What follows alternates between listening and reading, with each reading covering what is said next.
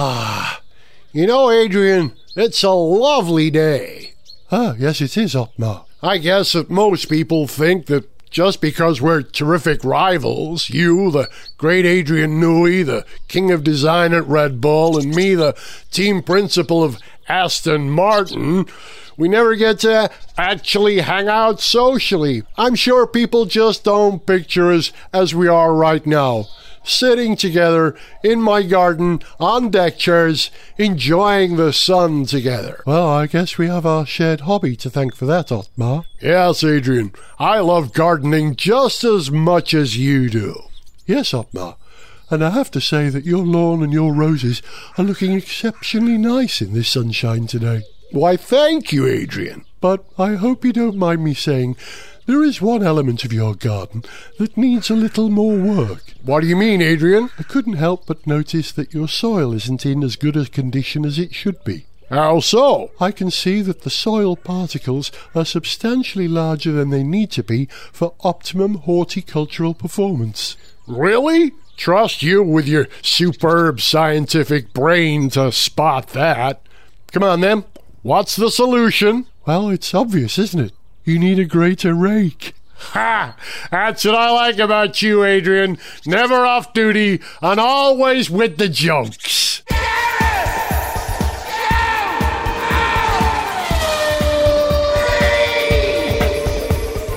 Hello, welcome to Gareth Jones on Speed. She's Sarah. Hello. He's Zog. Hello. And I'm sure that I'm speaking for the whole world of F one fans, not just Sarah and Zog, when I say I am well chuffed that F one is back. F one's back. And we didn't have to wait, like last year, for the season to start in, when was it, June, the first race in Austria. Yeah, we lost Melbourne, but we did get the first race, didn't we, Sarah? Are you excited to have F one back?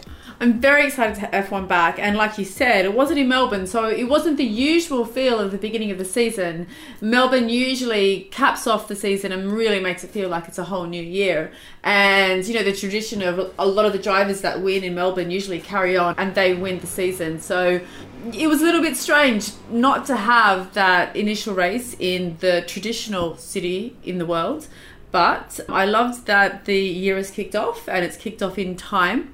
And I'm looking forward to what will be, what, a twenty-two race year? twenty-three race season, yeah. Oh, twenty-three, my bad. Well, we've had one, so yeah, we've still got another twenty-two to go. I'll give you that. Yeah. Sark, did you watch all the coverage, practice and everything? I uh, didn't watch absolutely every minute, but I watched all of the practice, qualifying sessions, had popcorn for the race. Oh, good lad. And it was a, certainly a popcorn-worthy mm-hmm. race. Right, love popcorn. And I got about halfway through the new season of the Netflix F one documentary as a by way of extra build-up. Yeah, I haven't watched um, Crash to Survive or whatever it's called for season three. Drive to Survive. That's it. There you go. Crash to not survive, that's right. And I don't know, I find it a bit weird, but really? That's a whole other oh. conversation. Yeah, that is a whole other conversation, but I think it's a great show. Yeah, I think they've done a very good job with it, I think. Anyway. Well, before we get to the great show that is F one, I've got to mention that it's not just F one that's back, but F two's back. And there have been some changes to the weekend format for F two. Um, as a pal of mine observed on Twitter, Tony Taylor, the other week, he says pretty much exactly what I say. I reckon if you subscribe to Sky F one, what you're really subscribing to is the F two entertainment, and you get Formula One thrown in for free. Because F two, once again, is tremendous entertainment. And like I said, they've changed the weekend round. They now have three F two races over the weekend, two sprint races and one feature race. And Sarah, you're going to be particularly interested in hearing this. Yes. I counted three Antipodean racing drivers in Formula two this year. Two Kiwis and one Australian. Yeah, brilliant. There's some really good, young, talented Australian drivers, actually. So, yeah, I think I will watch that. Thank you very much. Can you tell me a little bit more about that? Yeah, one of them is Oscar Piastri. Oh, yeah. Uh, it's a great name. I keep wanting to call him um, Pizzoria. What was his name? The South African Blade Runner? Oh, Oscar Pistorius. Oscar Pistorius. I keep wanting to call him that. What's, what's going on with Zog? It's like he's rambling around with papers. Zog has actually left us for a moment because I think his shopping delivery has just arrived. He's vanished from the screen. I can hear an awful lot of noise. Knowing Zog, it'll be twelve bags of chocolate, eleven bags of champagne, and possibly some camembert and pate and some French bread, but not much else. I'm going to ask him when he comes back, when he arrives back in France. I'd be okay with a delivery like that. I'll take the champagne, definitely. Anyway, yeah, sorry, I was telling you about Australian drivers in F two. Oscar Piastri, who was very unlucky in the last lap of the feature race, and Dan Ticktum, a young British driver who I'm following, spun him. And one of the Kiwis, Marcus Armstrong, yeah. And then my favourite of all the Antipodean drivers, uh, a Kiwi called Liam Lawson, a sort of Anglo-Irish name, ah. And he actually won on his debut in the first sprint race. And whenever I hear the name Liam Lawson, I imagine him saying, I have a very special set of skills. Mm-hmm. I will hunt you down and I will overtake you. Sounds like an old school convict name. Yeah, it does. You might be right, actually. Lawson. Well spotted. Yeah, yeah. Very interesting. Mm-hmm. Gosh, you're very good with your, what's the term? Not etymology, but etymology of names. So, was that your shopping arriving by any chance? Uh, yeah, apologies. Yeah, sorry, I just had a, a Sainsbury's delivery. Got to uh, lockdown shopping delivery. Apologies for that. Uh, but no, actually, it wasn't twelve bags of chocolate. I get my wholesale chocolate deliveries from the Chocolate Trading Company. Who I can thoroughly recommend. Uh. Rococo for smaller quantities. And you know, I'm not saying that chocolate isn't a basic essential of life. It is. But this was just more of the basic essential. Anyway. Back to Formula One. Yeah, sorry, yeah, I missed most of your F two wisdom and explanation there, but yeah, catch me up. Don't worry, you can hear it when you listen to the podcast. But things to watch out for are Liam Lawson, who I just mentioned, who won on his debut, and Guanyu Zhou, or Zhu, I'm not sure how you pronounce it, Chinese driver, who is brilliant. He's part of what used to be the Renault Academy. It's now called the Alpine Academy, and I reckon he's definitely on his way to being picked up by Formula One, because what Formula One wants are drivers from every territory in which they race. And China, of course, being one of the biggest potential markets for Formula One in the world, they are mad keen to have a Chinese driver. And this guy is very good. I mean, not just good enough, really very good. They bill F two as the stars of the future.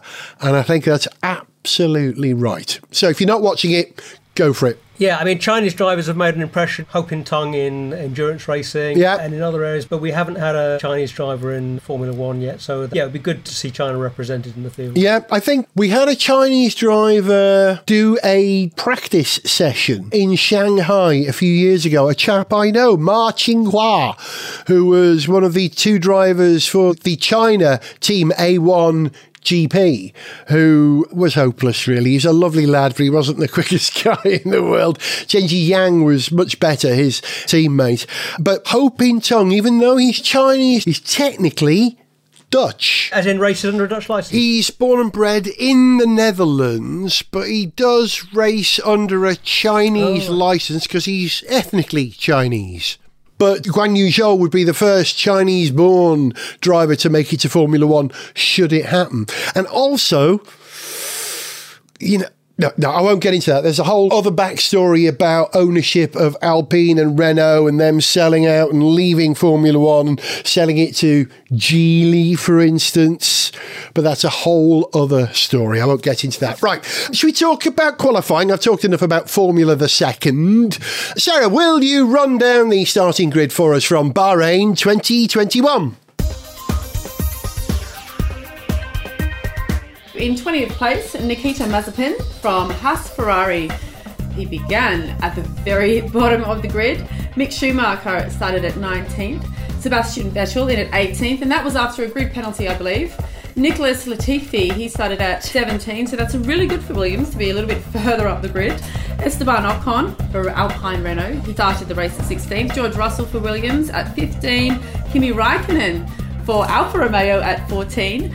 thirteen, Yuki Tsunoda from AlphaTauri Honda, Antonio Giovinazzi for Alfa Romeo at twelve, Sergio Perez, Red Bull Racing, he started at eleven, very impressive drive from him then when we talk about the results later.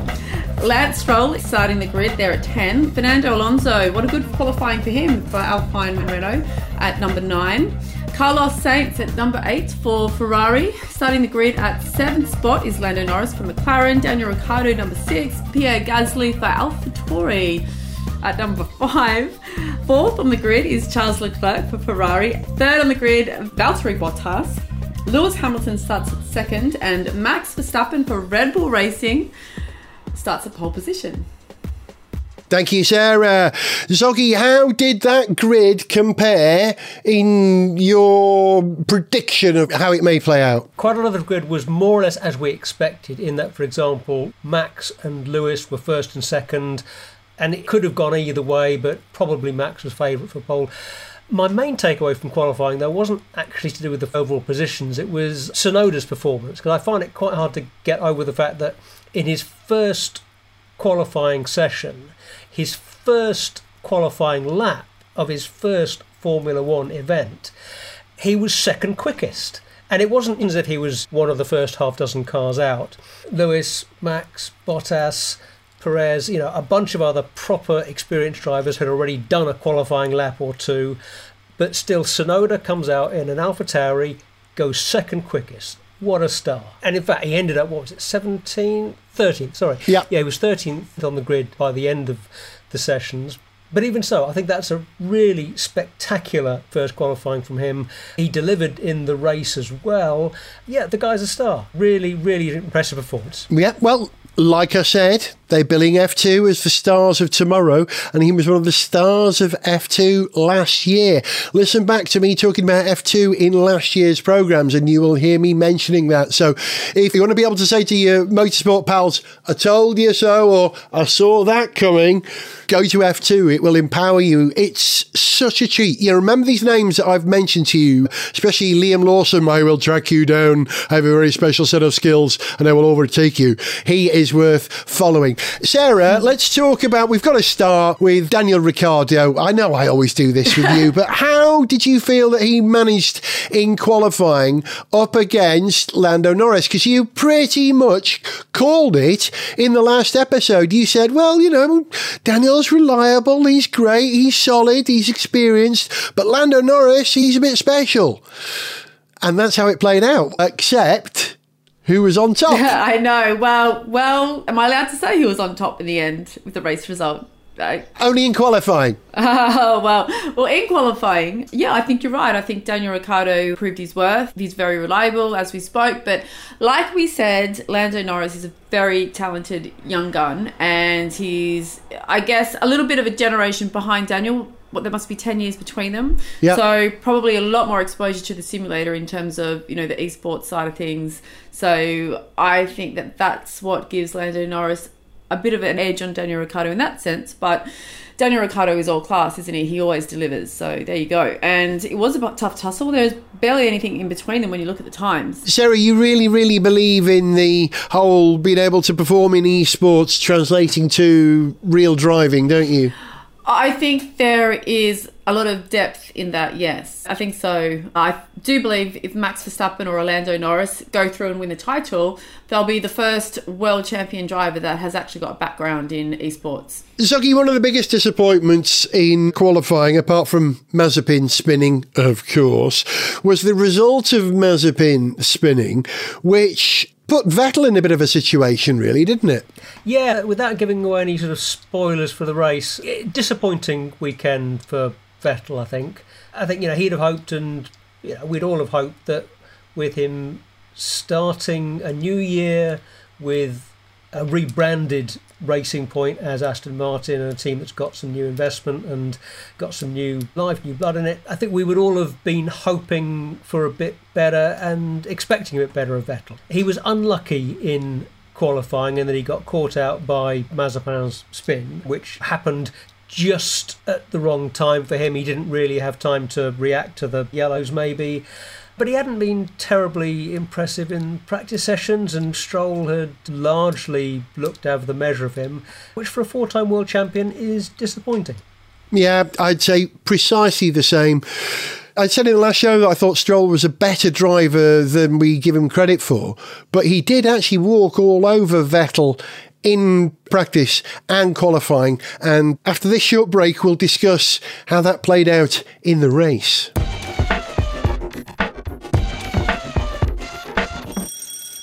Cabin!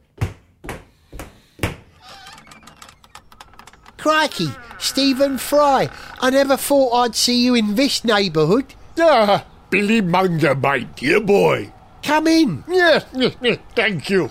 What are you doing here? Ah, well, you see, I've been sent here by Channel four to help you get over your disadvantage. I don't have a disadvantage, thank you. Ah, well, there we go, see?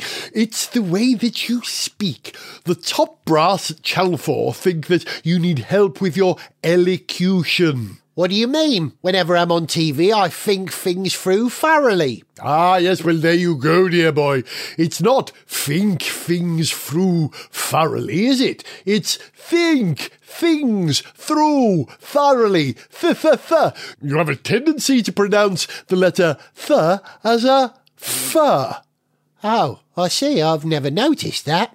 Well, don't worry, boy. I'm here to help you fix that. So let's start with a few simple speech exercises, shall we? Say after me, I thought I saw three or four thirsty Formula Fords thrust and thrum through the thoroughfare of Thruxton Thursday fortnight. I thought I saw three or four thirsty Formula Fords thrust and thrum through the thoroughfare of Thruxton Thursday fortnight. Oh no, that's really hard. I'll never get it. OK, then let's try something a little simpler.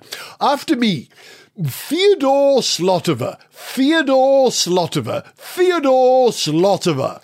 Theodore Slotover, Theodore Slotover, Theodore Slotover. No, no, no, no, no. Try it again, and remember, it's not Theodore, it's Theodore. Theodore Slotover. Yeah, much better. Why did you make me say that? Because it's Ted Kravitz's real name, dear boy. Theodore Slotover. Yeah, yeah, yeah, yeah. My George, I think he's got it. Well done, dear boy. Thank you, Stephen Fry. Uh, uh, uh, uh, sorry. Thank you, Stephen Fry. Yeah, yeah, you're welcome. Is that it? You going now? Yes, I think my work here is done. You know, your problem isn't so bad, Billy Munger. I once had to help a commentator who constantly said F instead of M. Was that a big problem? Not until he had to introduce Martin Brundle. Gareth Jones on Speed! Not only was I chuffed to have F one back, but at the start of the F one race, I saw something which I'm pretty sure has never occurred in Formula One ever in its sixty-one year history. Is that what it is now? And that is on the starting grid, albeit right at the very back, there was a car that was built in Wales. Look out. Yes, the Aston Martin safety car looked pretty good. I love the Aston Martin racing colours, and yeah, the green and yellow striped safety car looked terrific. Welcome to the grid. Hmm. Welcome to F one. Thank you very much. Yeah, it's the medical car, the D B X, that was built in Wales. The Vantage that they're using, well, that's still built in England, in Gaydon, but I'll take that. I've got a Welsh car on the grid. I'm happy. I bow to your more detailed knowledge of Welsh versus English Aston Martin origination. Right, as predicted, almost, I suppose. First lap of the race, Mazepin goes off, and hands up if, like me, when you saw Haas going off on the first lap at Bahrain, you had a flashback to Grosjean's dreadful crash. In that moment, I go, oh, just for a microsecond, not again. I didn't have that. Honestly, my immediate reaction was, that has to be Mazepin. I just, you know, Really, my immediate reaction was, what a shame. It was his first ever race and he just sort of self-sabotaged a little. Or maybe he didn't. Tell me the circumstance, Gareth. You're the expert. He's just probably not very good. I think that's exactly right, yeah. Mm, let's give him a chance to improve, but he's not looking like the best young prospect, is he? And do you know what? I can imagine what the next series of uh, Drive to Crash is going to be like. Drive to Survive, Gareth. Oh, yes, that's what it... Right, yes, yes, yes. And what Gunter is going to say at that precise moment, more expletives than a Sex Pistols gig. Yeah. Now, by lap two, Mick Schumacher, in the other Haas, achieved more than his dad did on his debut. Now, if memory serves, Schumacher Senior's first race was in a Jordan, of course, at Spa in, was it ninety-one? Now, and if I remember, Schumacher started from seventh or something like that in the grid, but only lasted a couple of hundred metres before the clutch expired on his car. But that was enough for Flavio Briatore to sign into Benetton, because he thought, oh, this lad's quick. Yeah, he made quite an impression in those few laps, to be fair, and a better impression than Mick Schumacher made, I would say, given that young Mick spanned pretty much immediately the race restarted. Yeah, but Mick did make it to the end of the race, which is significantly more than Mazepin did. God, blimey. And then as we got into the race, we had some brilliant, I was going to say midfield action, but I don't think it's fair to call it midfield anymore.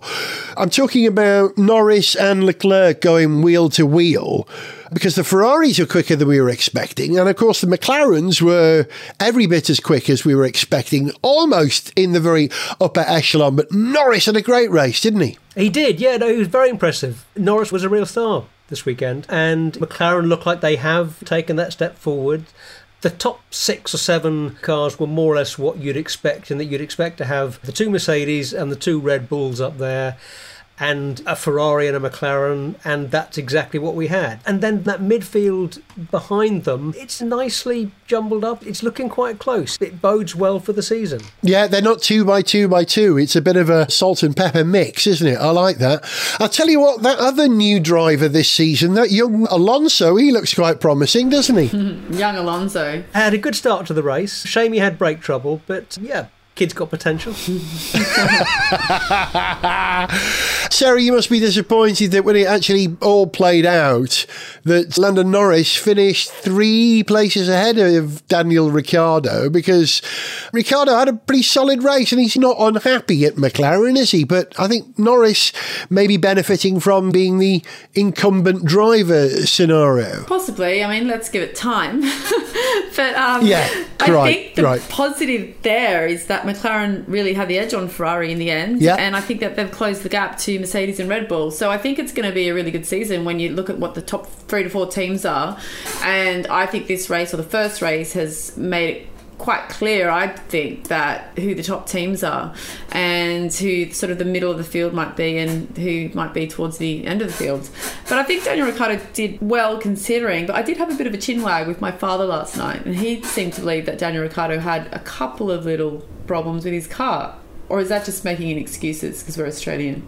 I mean, I think he maybe had a bit of tyre trouble towards the end of the race. Maybe his tyres were going off a bit more than he might have liked. Okay. It's often the way towards the end of the race, though, isn't it? I'm a big Danny Rick fan, but I think, if I'm honest, I think Lando is probably just slightly quicker. Daniel Ricciardo has the edge on experience, but has the disadvantage, as you say, Gareth, of being a newcomer to the team, whereas Lando is nicely embedded there and has been working well with the team for a while. So Ricciardo is a little bit on the back foot in that sense. Let's see how it evolves over the season, but they're going to be pretty close. I really hope they work well together, because as a driver pairing, if you had to go out for a drink with any two drivers of any single team, surely you'd pick McLaren, you know? No, I would choose either Lance Stroll or Nikita Mazepin, because they're so darn wealthy they can pay for all the drinks. Okay, fair enough, yeah. You know what, Gareth? I'm quietly confident that any of those drivers might be able to cover those drinks. Fair, fair point. Fair yeah. point.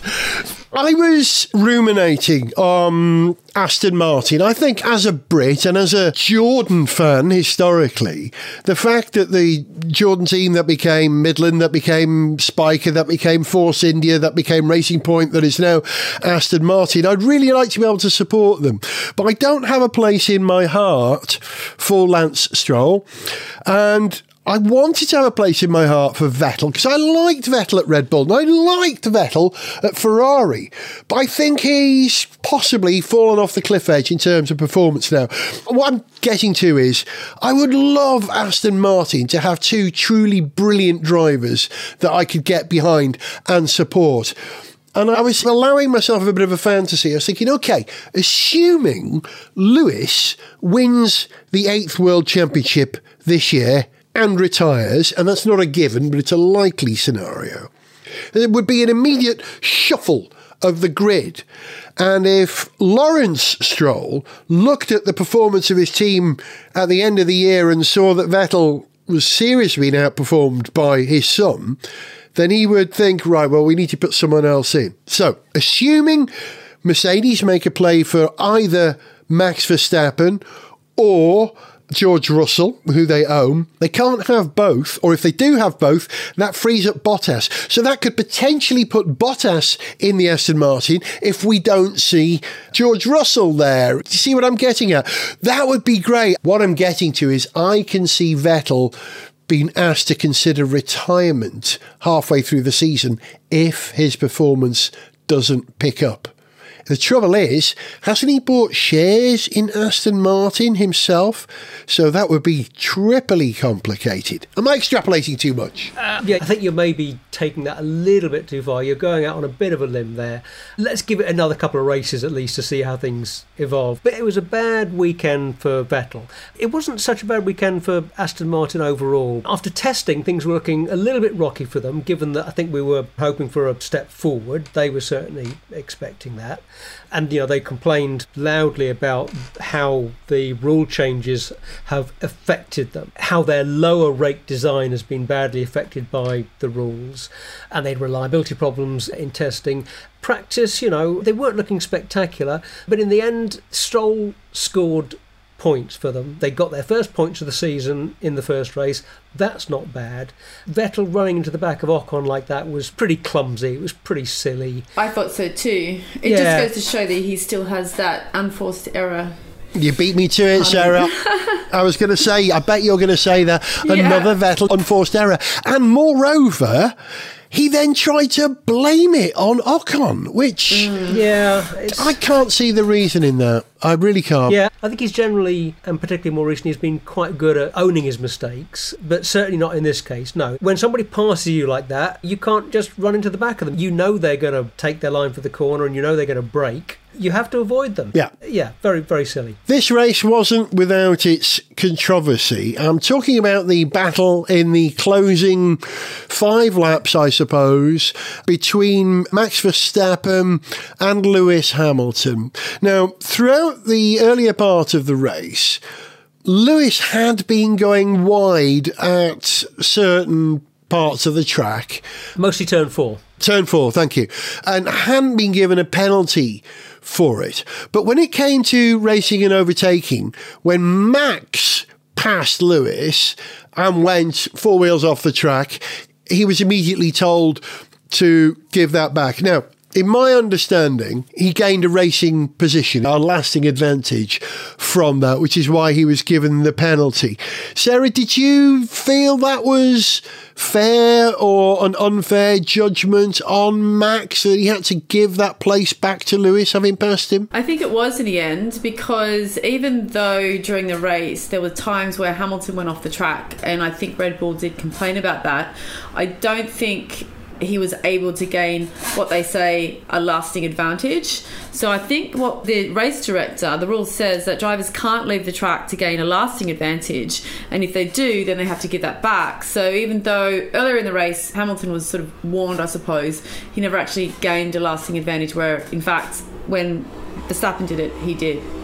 Well, Zog, let me put that to you. I would choose you as my barrister. If ever I was going to court and I had someone who would go by the letter of the law, would go with a logical answer, how is it not a lasting advantage if you're not overtaking someone? This question of track limits and how you enforce them, how much you enforce them, has been an issue for years and was again at Bahrain.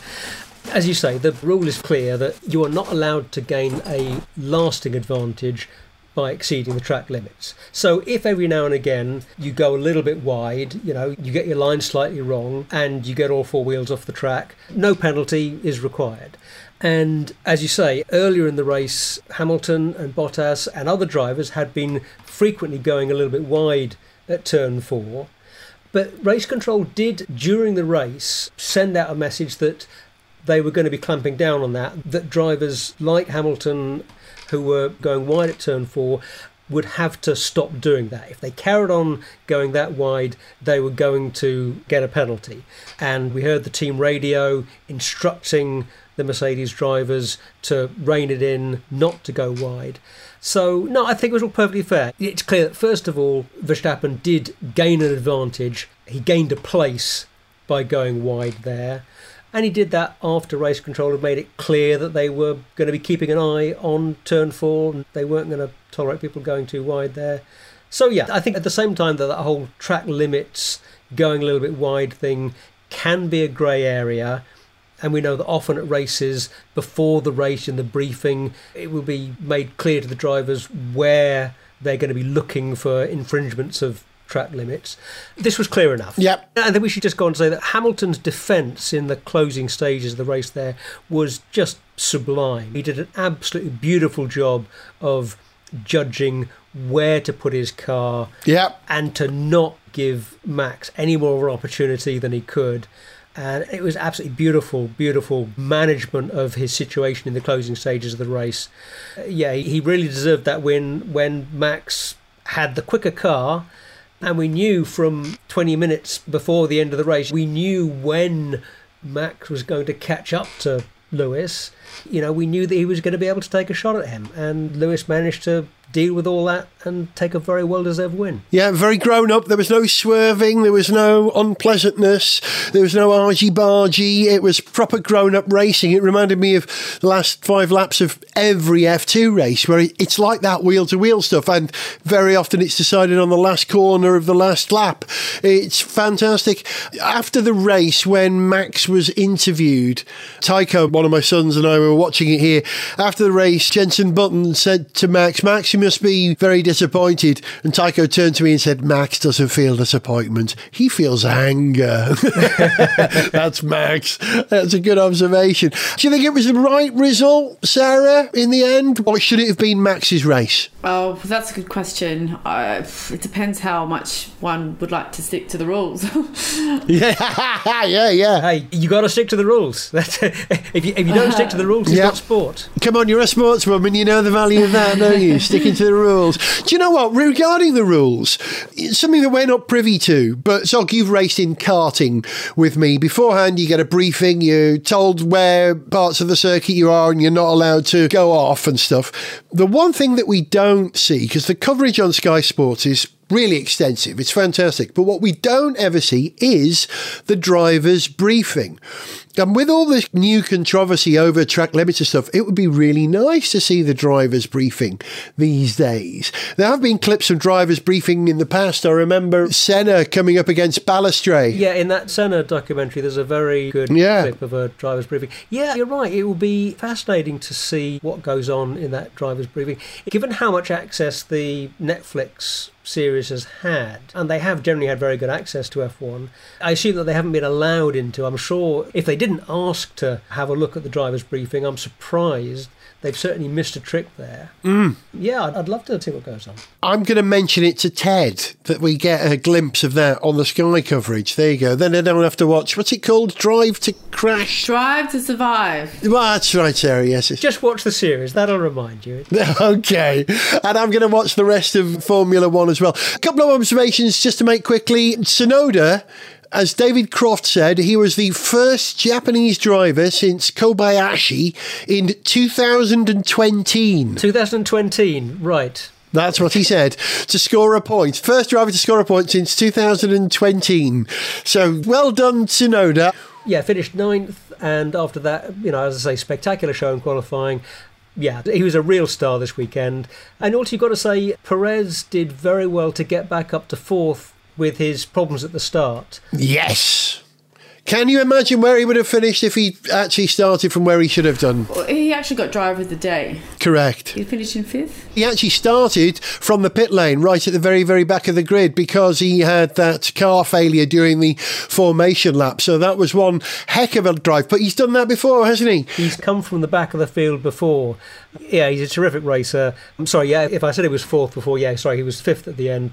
But it was a terrific comeback drive. And yeah, the reliability issue, though, you know, we don't often see a Red Bull conking out on the formation lap like that. That must be a slight worry for them. But they had replaced some systems on his car, hadn't they, shortly before the race? So maybe there was some issue that had to do with the bits they'd been working on then. There is a slight precedent for that, though, because at the first race of last year's season in Austria, Max's car gave up on him after eleven laps. So it's that thing of Red Bull coming out of the blocks before they've really sorted the car. But the car does seem to be far more sorted this year than it is normally. And let's hope that it stays sorted so we get a really, really, really solid season of racing. Not only between Max and Lewis, but, you know, Perez and Bottas too, and let's hope even Leclerc and maybe... Hey, Lando's going to be up there. Lando, yeah, you beat me to it. Maybe too. Leclerc's going to be up there. Yeah. Looking forward to the rest of the season. You've been listening to Gareth Jones on Speed. She was Sarah. Goodbye. He was Zog. Goodbye. And I was Gareth, and we'll see you for the next episode of Gareth Jones on Speed. But before we go, I'm going to leave you with a piece of music, which is a familiar way of finishing the episode that celebrates the return of the season. And for one last time, perhaps, this one's going to start with a familiar voice. See ya.